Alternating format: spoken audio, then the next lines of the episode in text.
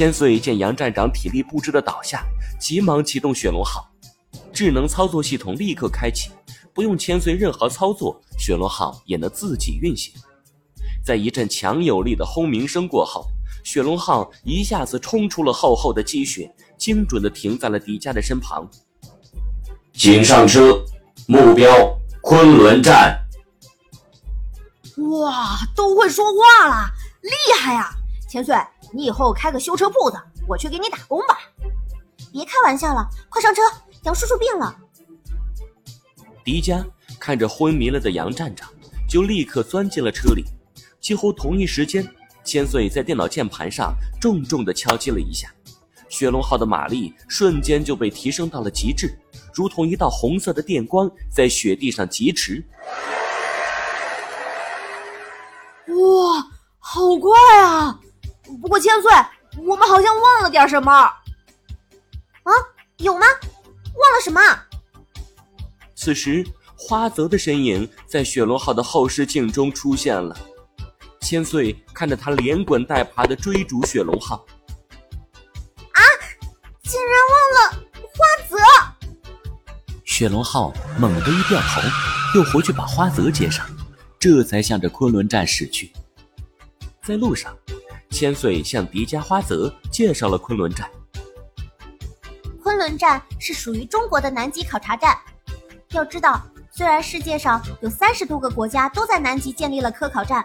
但大多数只建立在南极边，只有中国、美国、俄罗斯、日本、法国、意大利和德国这七个国家在南极内陆建立了六个内陆科考站。中国的昆仑站是其中海拔最高的一个，厉害啊！扬我国威！嘿，我已经迫不及待了，在船上总是吃罐头，终于可以下去吃一顿了。南极这边这么多鱼，今天肯定能大吃一次全鱼宴吧！迪迦，你就知道吃，我看咱们还是赶紧找宝石，然后早点离开这个鬼地方吧。我受够了。雪龙号又行驶了一个多小时，终于在无边的雪白世界的中心，一座巍峨的红色建筑群突然出现在迪迦等人眼前。那就是昆仑站。我们到了！哇，让五星红旗高高飘扬在地球的最南极，真是太了不起了！杨站长此时也醒过来了，他强打着精神坐了起来。啊，的确很了不起，这里的海拔有四千零九十三米，被称作南极冰盖之巅，能够建成这座昆仑站，真的付出了很多人的心血。来吧。我们快点进去吧。杨站长说着，又咳嗽了几声。大家下了雪龙号，跟在杨站长身后，走进了传说中的昆仑站。不过，昆仑站里冷冷清清，竟然没有看到一名科考队员。我还以为有多豪华呢，和我家投资的科研中心比起来，差远了。这里可是南极呀！你家能比吗？孩子们都饿了吧？我去为你们准备食物。杨叔叔，你还是去休息吧，剩下的事情交给我们就好了。这样真的可以吗？当然了，花泽很会做东西吃，这点小事他能够轻松搞定的。什么？我？是的，花泽，难道你不愿意照顾我吗？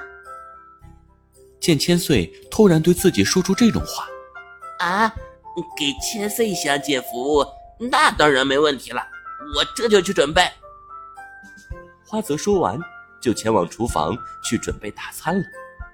千岁朝着迪迦使了个眼色，我记得森林宝石可是能够治疗疾病的。啊哈，没错。你们在说什么呀？啊，嘿嘿，呃，没什么，杨站长，咱们握个手呗。杨站长虽然不明白迪迦的意思，但还是很配合的和迪迦握了手。迪迦的腕带发出了一阵绿色的光芒，杨站长忽然觉得一阵困倦，啊，突然觉得好困啊，我先去休息一下。迪迦刚刚用森林宝石的力量为杨站长治疗了疾病，他感觉杨站长体内似乎有很强的负面能量，而刚才注入的宝石能量根本没法将他痊愈。杨站长刚走，大红熊的声音就出现在了迪迦的耳畔：“迪迦，空灵宝石的力量就是从这里传出来的。这里就在。”脚下。